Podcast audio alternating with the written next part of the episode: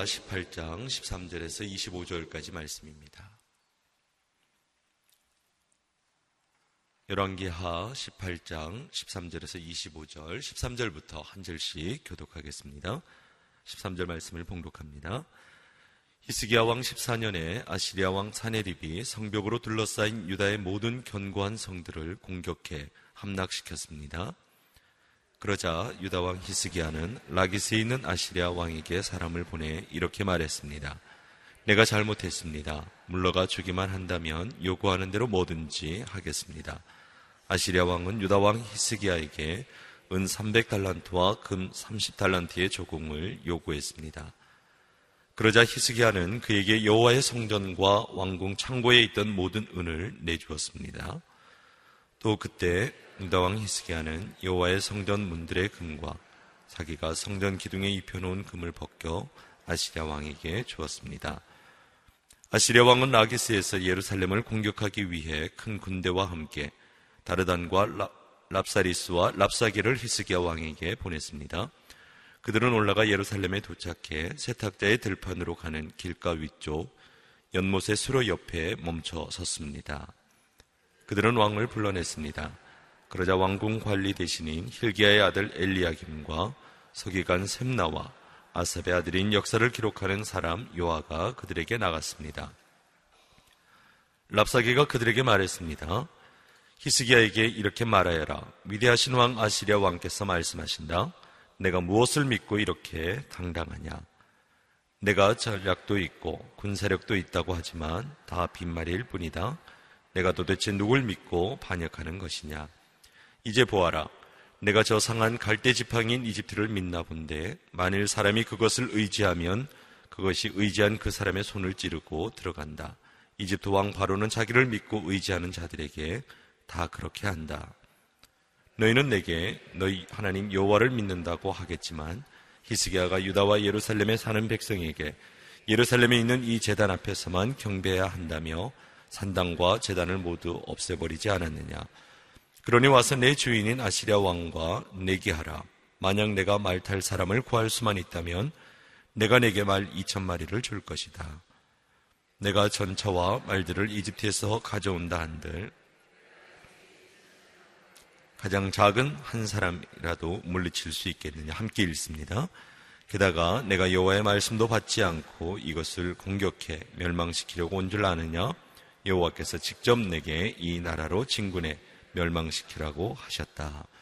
수치와 모욕을 당해도 하나님을 의지하십시오. 라는 제목으로 이상준 목사님께서 말씀 선포해 주시겠습니다.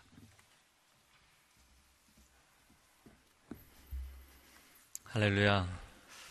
아, 오늘 하루도 아, 하나님의 은혜로 충만한 하루가 되기를 주님의 이름으로 축복합니다. 아, 오늘 18장 13절 말씀에 히스기야 왕 14년에 아시리아 왕 사네립이 성벽으로 둘러싸인 유다의 모든 견고한 성들을 공격해 함락시켰다.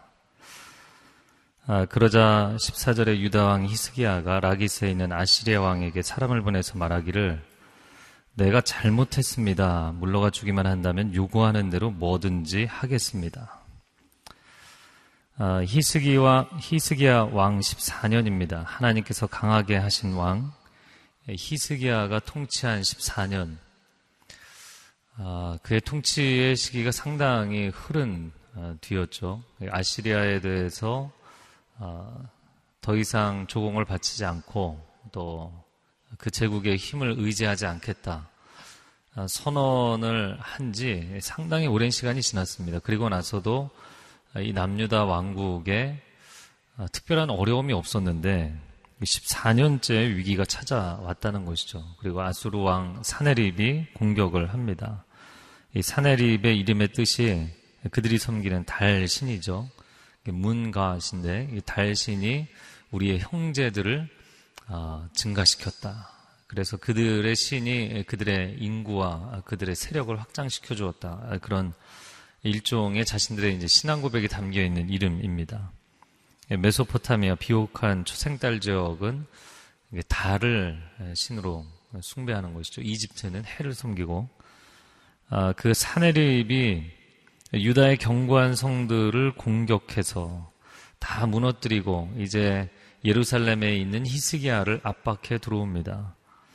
아, 물론 히스기야가 반 아시리아 정책을 폈기 때문에 아, 눈에 가시와 같은 히스기야에게 이런 선전포고를 하는 것이기도 합니다.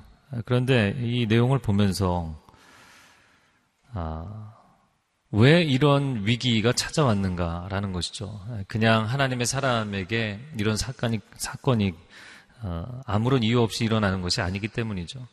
24년 동안 평안했는데 왜 갑자기 14년 만에 이런 위기가 찾아왔는가? 아, 하나님이 히스기야가 아무 문제가 없는데 그냥 그를 테스트하려 아, 하시려는 것인가? 본문의 앞뒤의 내용을 보면 뭔가가 문제가 있다는 것을 감지할 수가 있죠. 아, 사실 본문에 히스기야가 잘못했기 때문에 하나님이 보내셨다 이런 내용은 없습니다.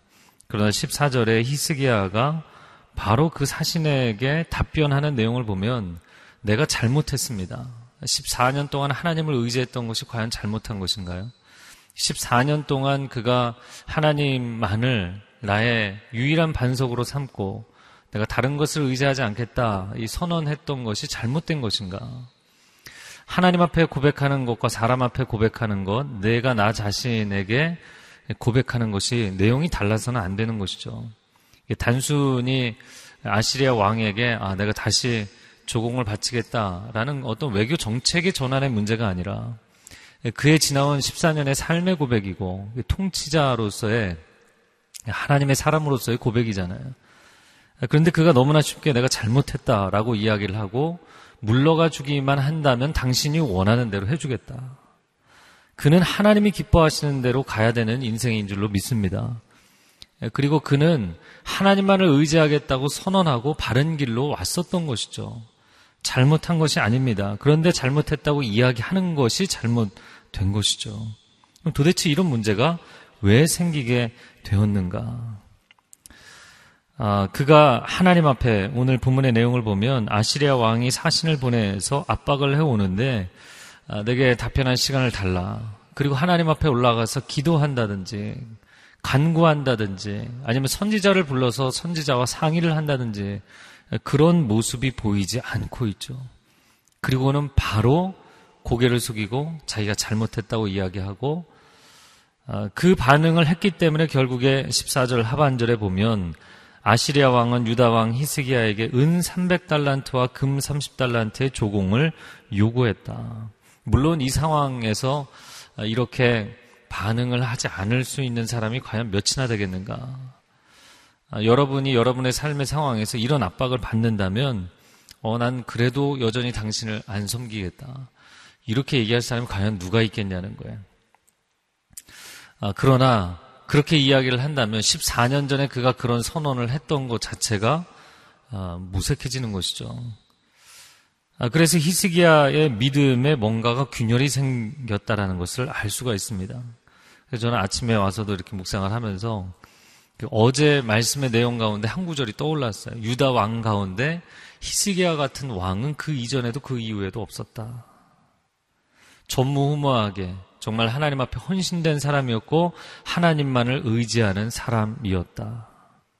그는 달랐다는 거예요. 네, 저를 한번 따라해 보시겠어요? 그는 달랐다. 근데 오늘 내용을 보면 그도 똑같았다. 14년 동안 그는 정말 하나님 한 분을 의지하는 온전한 모습을 가지고 있었지만 어느 순간부터 내리막길을 걸은 것으로 보입니다. 이제 오늘 본문의 뒷부분에도 물론 이 아시리아의 사신들이 하는 말을 다 믿을 수는 없지만 일부분은 사실이었거든요. 너가 갈때 지팡이인 이집트를 의지하냐. 이집트를 의지하기 시작했어요. 그의 말을 전적으로 다 수용할 수 있는 것은 아니었지만 일부분은 사실이었어요. 역사적 사실이었습니다. 그것은 성경의 다른 내용들이 어, 증거를 해주고 있는 부분이거든요. 하나님만을 의지해야 되는 히스기야가 유다 왕 가운데 그와 같은 왕은 전에도 없었고 후에도 없었다는 평가를 들었던 사람이 그도 다른 사람과 똑같은 모습이 있었다라는 것이에요. 여러분, 하나님 앞에 여러분의 열심이 특심하기를 바랍니다. 예, 특심이라는 단어는 국어 사전에 없는데 성경에는 있는 단어죠. 열심히 특심한 사람. 그런데 다윗과 같이 하나님을 향하여서 열심히 특심했던 사람도 하나님이 유대 광야를 떠나지 말고 그렇다고 유대 땅에 들어갈 수도 없잖아요. 사울이 버티고 있으니까. 이방인의 땅으로 지경으로도 가지 마라. 예, 모압 왕에게 자기 부모를 어, 부탁할 때 그때 선지자가 와서 넌 유대 광야에 머물러 있어야 된다. 유대 땅에. 다른 데 가지 마라. 그러면 사울의 코앞에서 도망다니는 게 얼마나 불안합니까? 그러니까 결국에는 자기의 훈련 기간이 끝나지 않았음에도 불구하고 예, 다시 가드왕 아기스에게 가서 망명을 하잖아요. 그리고 예, 성벽으로 둘러싸여 있는 편안한 성읍에 들어가서 시글락성에 들어가서 두 다리 뻗고 자기 시작하잖아요. 그리고 나서 사무엘상에 보면 그가 기도했다는 내용이 없고 하나님 앞에 엎드렸다는 내용이 없어요. 아직 훈련 기간이 끝나지 않았는데 스스로 방학을 선언했고 어, 아, 난 너무 불안해서 더 이상은 못 참겠다. 그래서 그 사무엘상의 내용에 보면 내가 이러다 잡히지. 내가 이러다 잡히지. 그러고는 가드왕 아기스에게 망명을 하는 내용이 나옵니다. 다윗도 마찬가지였죠. 그와 같은 사람은 전에도 없었고 후에도 없었어요. 지금도 이스라엘 사람들은 그들이 가장 존경하고 사랑하는 역사상의 과거의 인물이든 현존하는 인물이든 한 사람을 꼽으라고 이야기하면 다윗을 꼽습니다. 그런 다윗임에도 불구하고 그도 다른 사람들과 똑같은 불안함이 있었다는 거예요. 히스기야에게도 전무후무한 유다 왕 가운데는 그와 같은 인물이 없었지만 그와 같이 종교 개혁을 단행한 사람은 없었지만 그와 같이 하나님을 신뢰하고 의지하는 사람은 없었지만 그도 다른 사람들과 동일한 두려움이 있었고 아, 내가 이러다가 아시리아에게 잡히지 무너지지 그리고는 이집트를 의지했다는 거예요. 사랑하는 성도 여러분, 우리가 하나님을 향하여서 열심을 가지고 달려갈지라도 우리 안에도 동일한 동일한 모든 사람들이 갖고 있는 문제가 있어요. 그리고 그 연약함을 하나님을 바라보지 않고 나 자신을 바라보고 나의 상황을 바라볼 때 어느 순간 내가 분명히 영적으로 비상하고 있었는데 영적으로 고공행진을 하고 있었는데 두려울 것이 없었는데 어느 한순간 나의 신앙이 정말 주체할 수 없이 무너지는 것을 볼 때도 있어요. 그때 아니 하나님 내가 지난 세월 동안 그렇게 하나님 앞에 열심히 특심하여서 섬겼는데 이게 무엇입니까? 라고 이야기하지 마십시오. 엘리야도 그랬잖아요.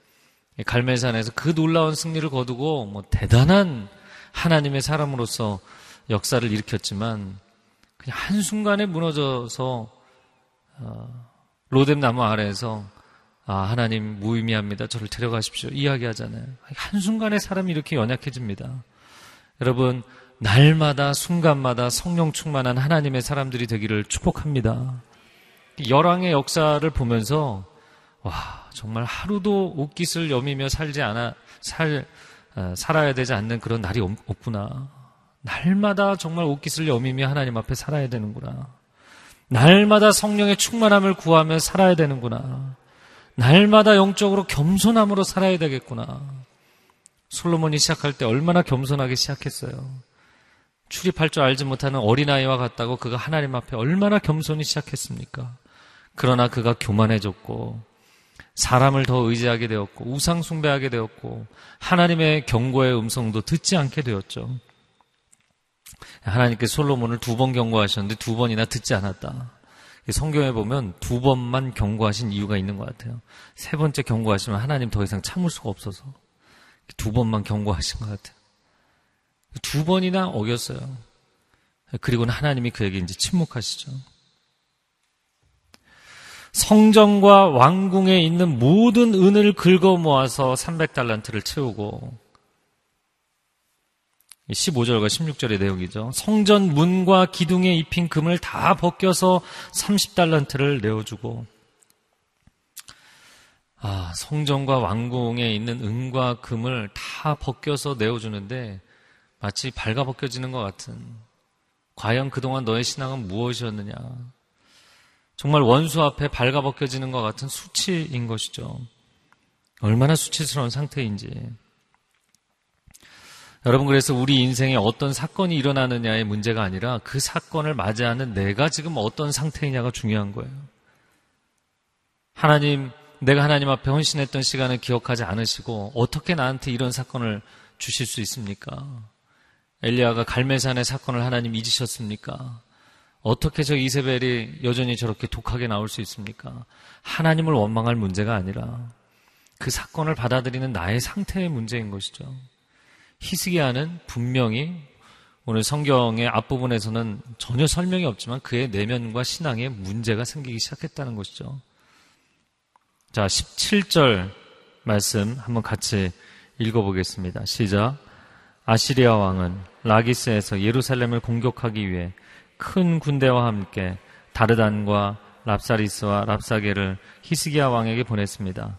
그들은 올라가 예루살렘에 도착해 세탁자의 들판으로 가는 길가 위 쪽 연못의 수로 옆에 멈춰 섰습니다. 라기스에서 예루살렘을 공격하기 위해서 라기스를 어, 베이스 캠프로 삼았던 것을 볼 수가 있습니다. 14절에도 유다 왕 히스기야는 라기스에 있는 아시리아 왕에게 사람을 보내서 이야기했다. 이렇게 돼 있죠. 그래서 이 라기스를 중심으로 베이스 캠프를 치고 그리고는 어, 동서남북으로 어, 진격해 들어가는 아시리아 왕을 보게 됩니다. 우리가 어제도 보았던 내용인데 아수르에게 더 이상 조공을 바치지 않고 섬기지 않겠다. 어, 결정을 한 이후에 블레셋을 쳤던 내용이 나옵니다. 라기스는 블레셋 영역의 아주 중요한 도시 중의 하나죠. 그래서 아시리아 왕 사네립은 뭐 그 족보를 이제 위를 쭉 거슬러 올라가 보면 중간에 세력이 약해진 때도 있었지만 아, 사내립 때 다시 세력이 강해졌어요. 그래서 그 고대 인물들을 보면 그 이름이 가지고 있는 의미가 있죠. 그래서 뭐 개인의 인생에도 의미가 있겠지만 시대 역사에도 시사하는 바가 있는 것이거든요. 그래서 그들의 달신이 그들의 형제들을 그들의 종족, 그들의 민족을 숫자를 증가시켰다. 이 표현을 보면 사내립 때 굉장히 나라가 강해진 것으로 보입니다. 그리고 다시 힘을 얻어서 블레셋으로 밀고 들어가고 블레셋에 베이스 캠프를 치고 예루살렘으로 밀고 올라오려고 하는 그런 장면인 것이죠. 17절에 보니까 예루살렘을 공격하기 위해서 사신들만 보낸 것이 아니라 큰 군대와 함께 다르단과 랍사리스와 랍사게를 보냈다. 아시리아 제국의 주요 3인방을 그 큰 규모의 군대와 함께 보냈다라는 것이죠. 뭐 개인의 이름일 수도 있겠지만 이 직함의 이름으로 보는 것이 더 합당하다고 보입니다. 이 다르다는 군대 군대를 총괄하는 총사령관, 그 랍사리스는 내무부 장관이라고 이야기를 해야 될 것 같은데요. 18절에 보면 이스라엘의 새 관료 가운데 첫 번째 인물이 왕궁 관리 대신 엘리야김이 나오죠. 왕궁 관리 대신. 왕궁 안에 있는 모든 관료들 가운데 장이라는 거예요. 랍사리스도 같은 개념입니다. 내시장 보통 어, 왕궁 안에 있는 관료들은 거의 다 내시들이었거든요. 그래서 그 내시장, 내시들 중에 국내 관리들 중에서 장이었던 사람으로 보입니다.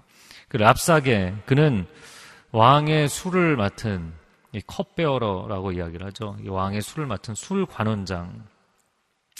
근데 술 관원장, 떡 관원장은 정말 왕의 총애와 신임을 받는 사람들, 최측근 중에 한 사람이거든요.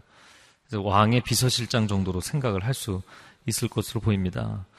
그 세 사람이 아시리아 제국의 주요 3인방이 큰 군대를 이끌고 왔습니다. 18절 말씀에 그들은 왕을 불러냈습니다. 그러자 왕궁 관리 대신인 힐기야의 아들 엘리야김과 서기관 셈나와 아삽의 아들인 역사를 기록하는 사람 요아가 그들에게 나갔습니다. 그래서 유다 왕국에서도 주요 3인방이 나와서 3대3 대화를 하게 된 것이죠. 왕궁 관리 대신 엘리야김, 서기관, 셈나, 사관, 역사를 기록하는 사관이죠. 왕조 실록을 기록하는 사람들, 요아, 이 세 사람이 나갑니다.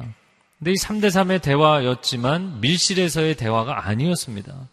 이 사람들이 예루살렘 성 안으로 들어오지 않았어요. 왕궁에 들어와서 왕의 보좌 앞에서 이야기한 것이 아니었어요. 백성들이 듣는 앞에서 이야기를 한 것입니다. 그래서 내일의 본문에 보면 이 백성들 앞에서 얘기하지 않았으면 좋겠다. 근데 백성들 앞에서 이야기하는 그런 아, 장면인 것이죠. 이 17절 하반절에 보면 예루살렘에 도착해 세탁자의 들판으로 가는 길가 위쪽 연못의 수로 옆에 멈춰서서 이야기를 했다. 자, 그래서 3대3 양 국가의 주요 관리들이, 주요 3인방이 대화를 나누는데 이스라엘 백성들, 남유다의 백성들이 다 지켜보고 있는 거예요. 듣고 있는 거예요. 방청객들이 가득 있는 거죠. 그런데 아시리아 제국의 그 3인방 뒤에는 또 누가 있어요? 아시리아 제국의 큰 규모의 군대가 버티고 서 있어요. 그러니까 지금 이 상황은 정상적인 의사소통이 아닙니다. 고도의 심리전이죠. 공격을 하기 이전에 그들의 항전 의지 자체를 꺾어버리기 위한 고도의 심리전입니다. 위협이죠. 협박입니다. 아, 예, 이것은 정상적으로 아, 상대방의 의견을 묻는다거나 서로가 의사소통을 하겠다는 상황이 아니라 상대방을 압박해서 심리적으로 완전히 꺾어버리겠다는 그런 자세인 것이죠. 저는 이 내용을 보면서 물론 이제 이 내용이 거의 이번 주 내내 이제 진행이 됩니다. 근데 오늘 부분의 내용을 보면서 사단이 우리에게 어떻게 접근해 오는가 우리 얘기 좀 하자. 내가 중요한 얘기를 너한테 하겠다. 그리고는 불러내서 이야기를 하는데 사실 그 이야기는 정상적인 의사소통이 아니라는 걸 아셔야 돼요. 사단이 우리에게 거짓의 가라지를 뿌리고자 우리에게 얘기 좀 하자라고 할 때 여러분 어떻게 하셔야 돼요? 하나님의 사람을 시험치 말라. 예수님이 사단을 유대 광야에서 어, 말씀으로 물리치셨던 것처럼 여러분 말씀으로 충만하여서 말씀으로 물리치시기 바랍니다. 거짓말을 듣고 있으면 어떻게 되나요? 예, 그게 나중에는 참말로 들리게 돼 있어요. 그리고 사실은 이 말들의 내용, 오늘 뭐 내용의 구성도 잘 봐야 되겠지만 지금 이 세팅 자체가 이거는 3대3으로 진짜 이야기를 나누겠다는 것이 아닌 상황이잖아요.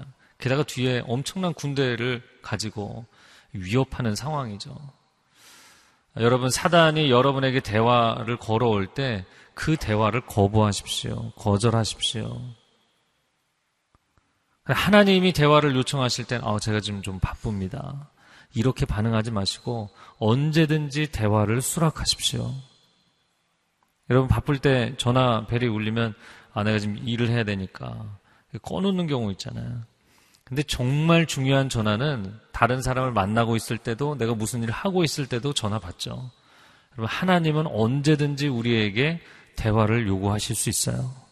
무슨 일을 하든 누구를 만나고 있든 하나님 말씀하시면 들으셔야 합니다. 그러나 여러분의 상황 가운데 사단이 나랑 잠깐 얘기 좀 하자. 여러분 그 대화의 요청을 수락하지 마세요. 근데 오늘 본문의 내용은 이건 뭐 대화의 요청을 수락하지 않을 수 없는, 거부할 수 없는 상황이 된 것입니다. 그냥 공개적인 자리에서 지금 얘기를 떠들고 있기 때문이에요. 게다가 유다 사람들이 다 들을 수 있도록 이들의 말로 이야기를 했기 때문입니다. 자, 19절부터 그 구체적인 내용을 한번 보도록 하겠습니다. 랍사게가 그들에게 말했습니다. 히스기야에게 이렇게 말하여라. 위대하신 왕 아시리아 왕께서 말씀하신다. 내가 무엇을 믿고 이렇게 당당하냐. 자, 아수르 왕 사네립의 어, 술 관원장인 랍사게가 처음에 딱 선언합니다. 히스기야에게 가서 말해라. 네, 히스기야 왕도 아니고 히스기야에게 가서 말해라. 자기 뭐 이웃집 사람 이름도 아니고 히스기야에게 가서 말해라. 그리고는 자기 왕에 대해서는 위대하신 왕 아시리아 왕께서 말씀하신다.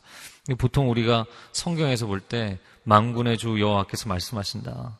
그 자리에 지금 사내립이 자리를 차지하고 있는 거죠. 내가 무엇을 믿고 이렇게 당당하냐? 오늘 본문에 아, 이 표현이 한 번 더 반복됩니다. 20절에도 내가 전략도 있고 군사력도 있다 하지만 다 빈말일 뿐이다. 내가 도대체 누구를 믿고 누구를 믿고 무엇을 믿고 이렇게 당당하며 반역을 하는 것이냐? 당연히 하나님을 믿고 시작한 것이었죠. 자, 21절 말씀 한번 같이 읽어보겠습니다. 시작. 이제 보아라. 내가 저 상한 갈때 지팡이인 이집트를 믿나 본데 만일 사람이 그것을 의지하면 그것이 의지한 그 사람의 손을 찌르고 들어간다.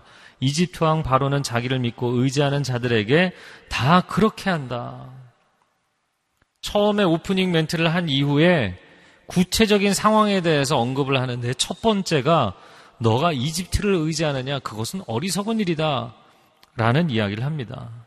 여러분 북이스라엘의 19대 왕 마지막 왕이었던 호세아도 아시리아의 영향을 받고 그에게 섬기고 조공을 바치다가 아, 그것을 하지 않겠다고 이집트를 의지했었죠. 이집트를 의지하다가 결국엔 무너지게 되었어요.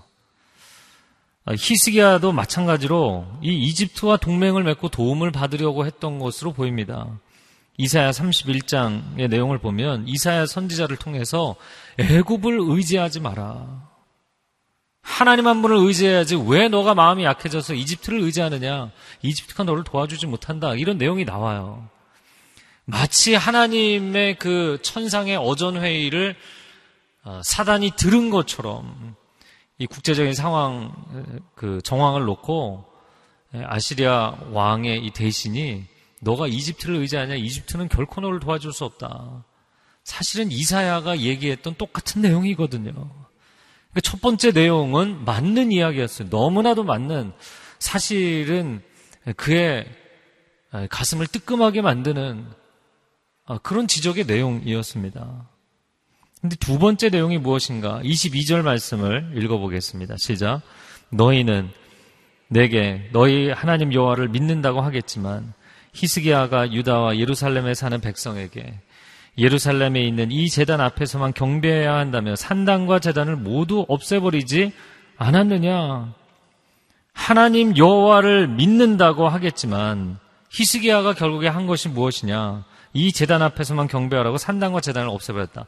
종교 개혁을 단행했다는 것이죠. 그러나 우상 숭배를 하는 그들의 입장에서 볼 때는 어리석은 아, 조치였다라는 이야기를 하는 것입니다. 자, 첫 번째 이집트를 의지하는 것은 잘못됐다. 이 내용은 신앙인의 관점에서도 맞는 이야기였어요. 그러나 두 번째 내용, 너가 종교 개혁을 단행한다고 백성들이 자기들의 성읍에서 제사를 지내고 분양하고 기도할 수 있는 산당을 없앤 것은 잘못된 것이다라고 그의 종교 개혁 정책에 대해서 비판을 하고 있는 거예요. 이 두 번째 내용은 완전히 틀린 내용이죠. 자, 맞는 이야기였어요. 그 다음에 틀린 이야기였어요. 그 다음에 세 번째를 볼까요? 23절 말씀입니다. 그러니 와서 내 주인인 아시리아 왕과 내게 하라. 만약 내가 말 탈 사람을 구할 수만 있다면 내가 내게 말 2천 마리를 줄 것이다. 솔로몬 시대를 생각하면 넉넉하게 2천 명의 기병을 댈 수 있었겠죠. 근데 히스기야 시대에는 그 정도의 기병이 없었어요. 이거 맞는 이야기입니다. 말 2천 피를 준다 한들 그 말을 태울 말에 태울 2천 명의 기병이나 너가 내놓을 수 있느냐? 넌 무기력하다. 그러니까 아시리아의 군대 규모와 비교해 보면 아, 이거는 뭐 상대가 안 된다. 이거 맞는 이야기입니다. 24절에 내가 전차와 말들을 이집트에서 가져온다 한들 내가 내 주인의 신하들 가운데 가장 작은 한 사람이라도 물리칠 수 있겠느냐? 그들이 이제 군대가 여러 디비전으로 구성이 되어 있었겠죠. 그리고 각 지방 장관들이 또 아, 관료들 가운데 리더들이 맡아서 군대를 이끌고 나오는 거예요. 근데 군대의 규모상 너희 한 나라의 군대 규모와 우리의 한 디비전의 군대 규모와 비교도 안 된다는 거예요. 맞는 얘기예요. 틀린 얘기가 아니에요. 자, 맞는 이야기를 했어요. 그리고 완전히 틀린 이야기를 했어요. 그리고 맞는 이야기를 했어요. 그리고 25절, 25절을 읽어보겠습니다. 시작. 게다가 내가 여호와의 말씀도 받지 않고 이곳을 공격해 멸망시키려고 온 줄 아느냐 여호와께서 직접 내게 이 나라로 진군해 멸망시키라고 하셨다. 내가 하나님의 음성도 듣지 않고 온 줄 아느냐 너 몰랐지 내가 하나님하고 나하고만 아는 이야기가 있다. 하나님이 널 버리셨다. 하나님이 널 심판하라고 하셨다. 이 마지막 내용을 어떻게 생각하십니까? 물론 역사의 모든 움직임은 하나님의 허용 가운데 있죠. 그러나 우리가 이 내용들을 알지만 하나님이 남유다를 히스기야를 무너뜨리라고 허락하신 적은 없어요. 그의 교만과 잘못된 이 불안함으로 이집트를 의지하는 것은 하나님 잘못됐다고 책망하시는 내용은 맞죠. 그러나 그들을 공격해서 무너뜨리라고 하나님이 허락하신 적 없어요. 그래서 거짓말이에요. 자, 맞는, 에, 맞는 얘기, 틀린 얘기, 맞는 얘기, 틀린 얘기. 그래서 제가 보니까 오른편, 왼편 뺨을 정신없이 때리는 것 같아요. 사단의 전략입니다. 사단의 전략. 점집에 가서 점을 보시면 안 되겠지만 점집에 가서 점치면 맞는 얘기, 틀린 얘기 뒤섞여 있어요. 그래서 제가 늘 얘기하지만 귀신도 신이거든요. 귀신도 신이잖아요. 짝퉁이라서 그렇지. 가짜 신이지만 영적인 세계에 대해서 아는 것들이 있어요. 그리고 몇 가지를 던져줍니다. 너 이러이러했지? 너 이렇게 살았지? 그러면 사람이 확 거기 사로잡혀요. 그리고는 무슨 거짓말을 해도 받아들여요. 그리고는 끌려가요. 이 내용을 딱 보니까 창세기 3장에 처음 뱀으로 사단이 사람에게 접근해서 사람 속일 때하고 내용 똑같아요. 하나님이 이 선악과 열매 먹지 말라고 했지. 맞는 얘기잖아요. 그런데 사실 그 이야기를 전달하면서 너 사실은 behind 이야기가 있는데 너 모르고 있지. 너희가 이걸 먹으면 하나님처럼 밝아질 것을 하나님 아시기 때문에 너희를 속이신 거다. 나는 그 behind 이야기를 알고 있다. 이 사람이 이 대신, 아시리아 대신의 뉘앙스 상당히 비슷합니다. 여러분, 사단이 여러분에게 찾아와서 우리 얘기 좀 하자. 그거 응수하시면 안 됩니다. 이단이 여러, 여러분의 집 초인종 누르면서 잠깐 들어가서 얘기 좀 합시다. 아니요. 문 앞에 서서 이렇게 잠금장치 걸어놓고 빼끔 열고도 얘기하지 마세요. 아, 내가 얘기를 좀 들어보고 나서 생각을 하겠다. 아니요. 이단 사이비 그런 걸 도대체 왜 믿느냐? 내가 가서 앉아서 들어보고 판단하겠다? 다 넘어가요. 여지없이 넘어가요. 다 맞는 얘기거든요. 이단이라는 건 끝만 살짝 다른 거예요. 보이스 피싱을 왜 당합니까? 왜 당해요?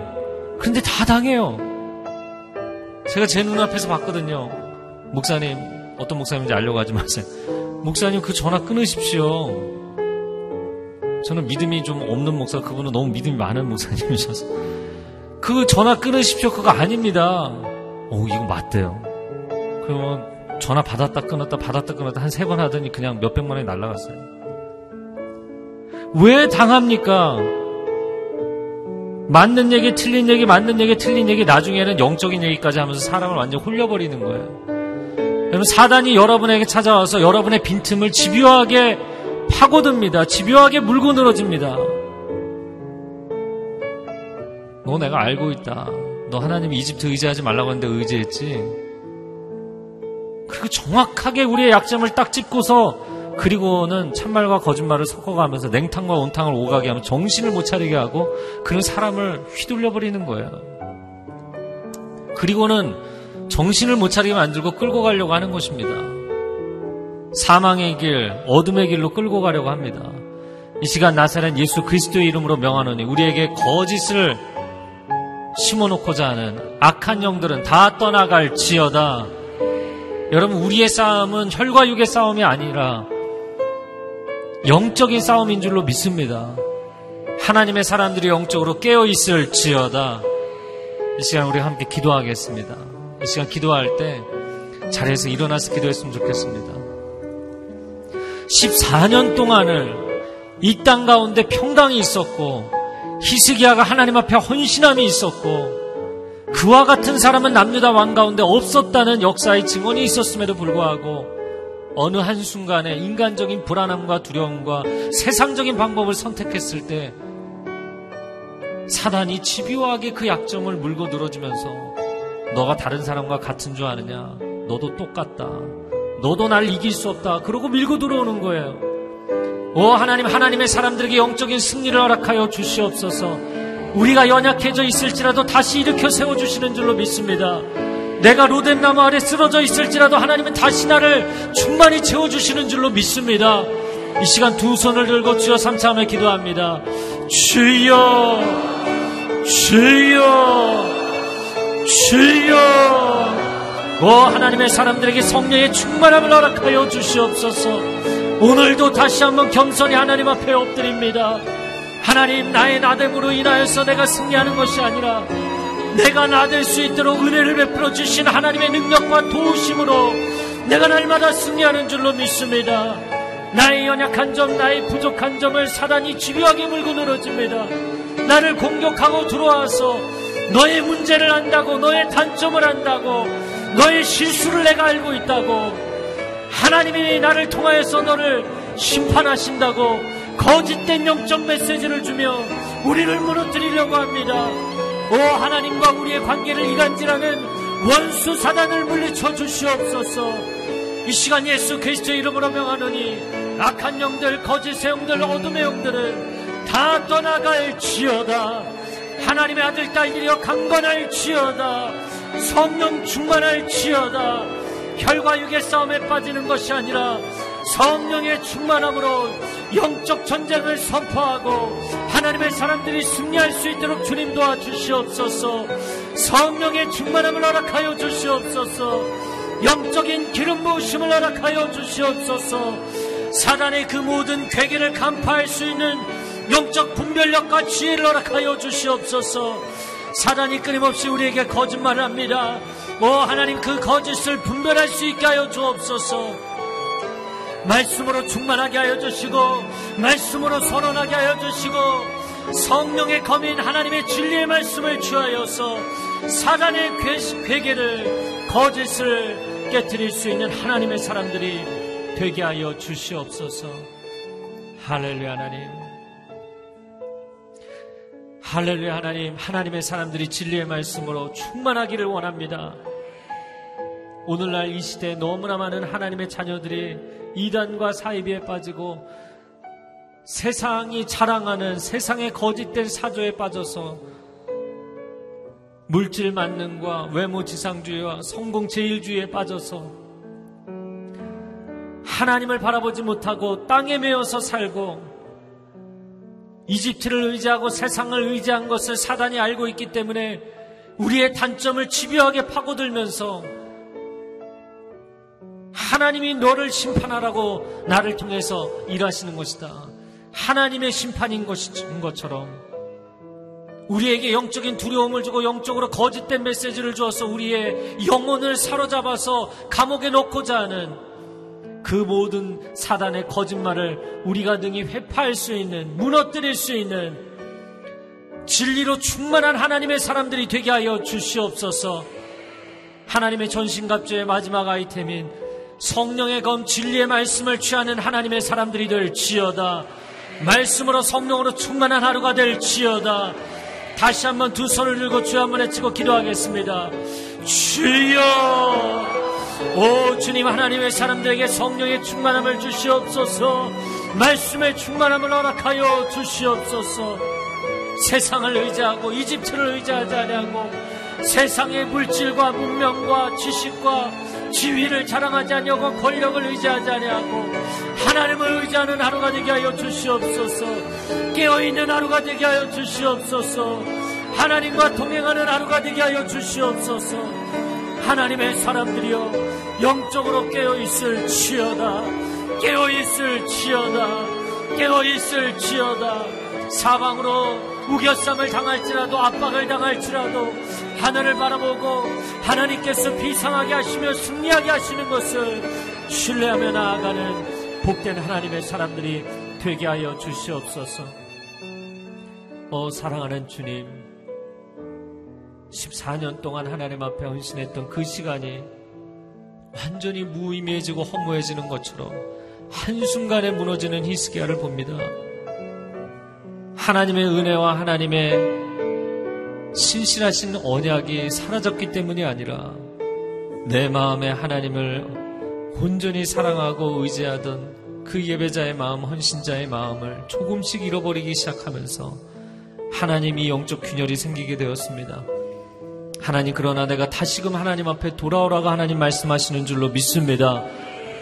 하나님 그 상황이 사단의 거짓말에 넘어가라고 하나님이 주신 상황이 아닙니다. 하나님 내가 하나님 앞에 다시금 엎드리겠습니다. 하나님만을 의지하겠습니다. 순전한 마음을 회복하겠습니다. 세상을 의지하고 이집트를 의지하지 않겠습니다. 오늘도 다시 한번 하나님 믿음의 고백을 드리며 나아가는 하나님의 사람들을 붙잡아 주시옵소서. 강건케 하여 주시옵소서. 승리가 하나님의 사람들과 그 가정과 일터에 임하게 하여 주시옵소서.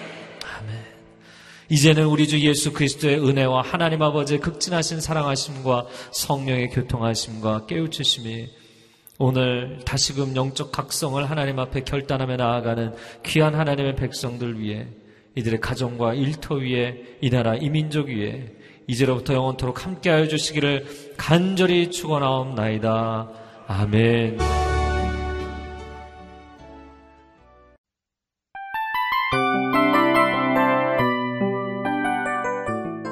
이 프로그램은 청취자 여러분의 소중한 후원으로 제작됩니다.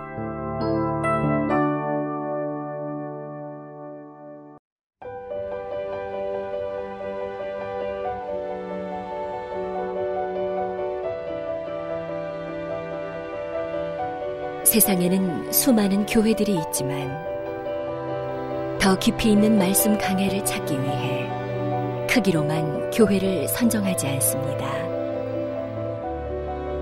보다 좋은 영적 콘텐츠를 더 많이 나누기 위해 방송비를 받지 않습니다. 1년 365일 복음만 전하고 싶어서 우리는 광고를 하지 않습니다. 온누리의 복음을 땅끝까지 CGN TV와 함께 땅끝 성교사가 되주세요